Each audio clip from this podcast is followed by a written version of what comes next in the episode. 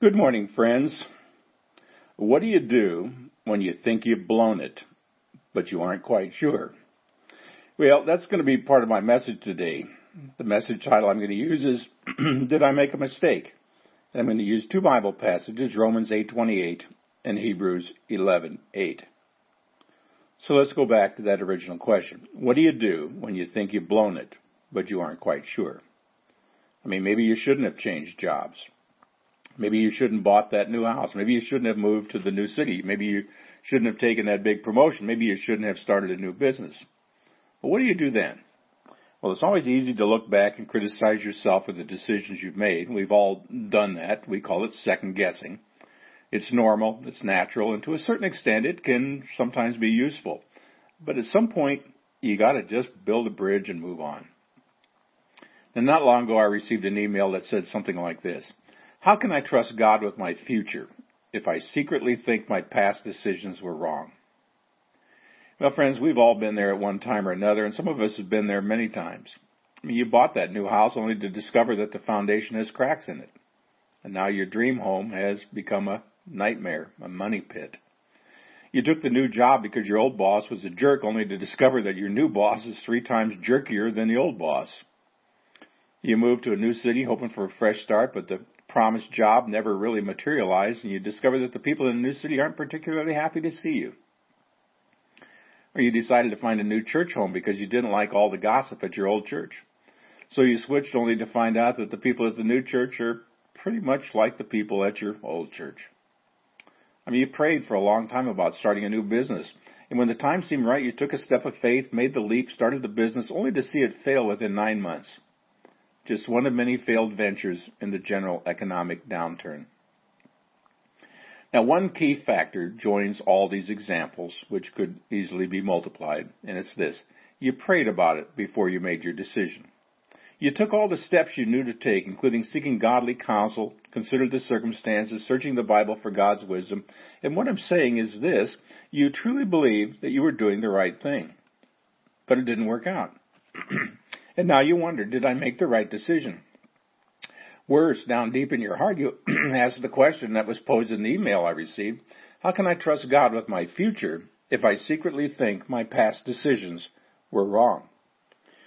When I think of all these down to earth examples, my mind kind of goes back to the story of Abraham, who answered God's call, left Ur of the Chaldees, gave up his idol worship, and set out to follow the Lord. Hebrews 11 puts this momentous step of faith in its proper perspective. It says, By faith, Abraham, when he was called to go to a place he would re- later receive as his inheritance, obeyed and went, even though he did not know where he was going. That verse poignantly illustrates a central truth about the life of faith. And it's this, you never see the big picture in advance. Even if you think you see it, you don't. when God calls, He doesn't always explain Himself. He always tells you just enough to get you moving in the right direction. And it is precisely at this point that Abraham's greatness may be clearly seen. God called and he obeyed. Hebrews 11:8 says, he obeyed and went. He may have doubted, but he went. He may have argued, but he went. He may have wondered, but he went. See, when God calls, the only proper response is to obey and go. Now, maybe some of you are old enough to remember the old Greyhound bus commercials. It was go Greyhound and leave the driving to us. Well, that's not a bad motto for the life of faith. When God calls, move out and leave the driving to Him. But there is more to the story than that. First of all, when Abraham arrived in the promised land, he immediately discovered that some people weren't glad to see him. Genesis 12:6 that he eventually arrived at Shechem and the Canaanites were in the land.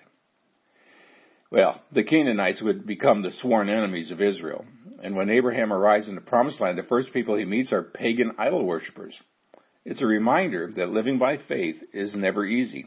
Not for Abraham, not for you, not for me. Second, Abraham soon faced an unexpected crisis. Genesis 12:10 says, "Now there was a famine in the land, and Abraham went down to Egypt to live there for a while because the famine was so severe. Isn't that interesting? God sends him to a new land and then sends a famine just as he's ready to settle down. That fact in and of itself is not unusual, but the timing ought to catch our attention. After Abraham's great step of faith, you would think that God would give him a period of peace and quiet. But life is rarely that simple for any of us.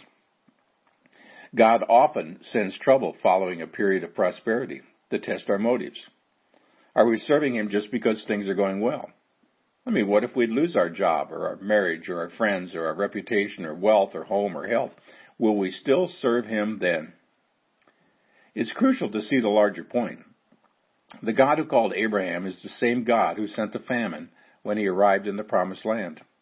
The call and the famine go together because they come from the same place. If we believe in a God who oversees all the details of life, that must be true. Life is short for all of us, and if any of us had a chance to do it over again, we would probably make the same decisions differently, make some decisions differently. I know I would. But that choice is not given to us.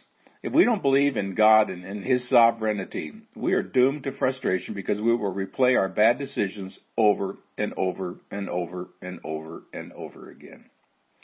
But if we believe in God and His sovereignty, at some point we must move on. The only way to do that is to focus on God and His greatness and His goodness. This is where Romans 8:28 comes into play. We know that for those who love God, all things work together for good for those who are called according to his purpose. Now, I hope you heard that. All things. Does that include the good things that happen to us? Does it include the decisions we make that turn out well? Well, we know the answer is yes. Does it include the worst things that happen to us? Does it include even our bad decisions? Well, friends, if words mean anything, then the all things of Romans 8:28 must include those decisions we think we would make differently. See, at some point we just need to pray a prayer like this Lord, I believe you can use those things, all things, for my good and for your glory. I believe it because your word says it. And I also believe that if I trust you, you will prove yourself faithful to me, even though right now I have my doubts about how my life is working out. In other words, the past is gone and we can't go back.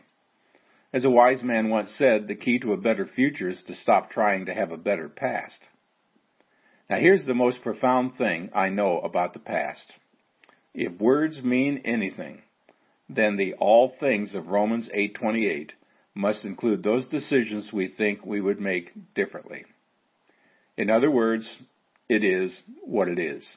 You can't live in the past and you can't live in today forever the voice of God calls us onward toward tomorrow. Now here's a series of three statements. I'm going to call them the first law of spiritual progress. It kind of goes like this. I can't go back.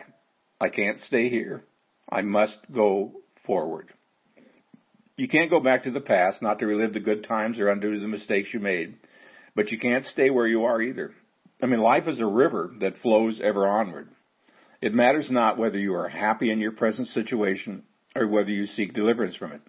You just can't stay where you are forever. the only way is to go forward. When you're tempted to despair, remember that you can't go back. You can't stay where you are, but by God's grace you can move forward one step at a time. God's call is always onward, forward, moving out by faith into the unknown future.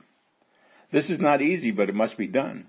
And when we do it, we will discover a well of joy springing up to refresh our soul as we march onward with the Lord.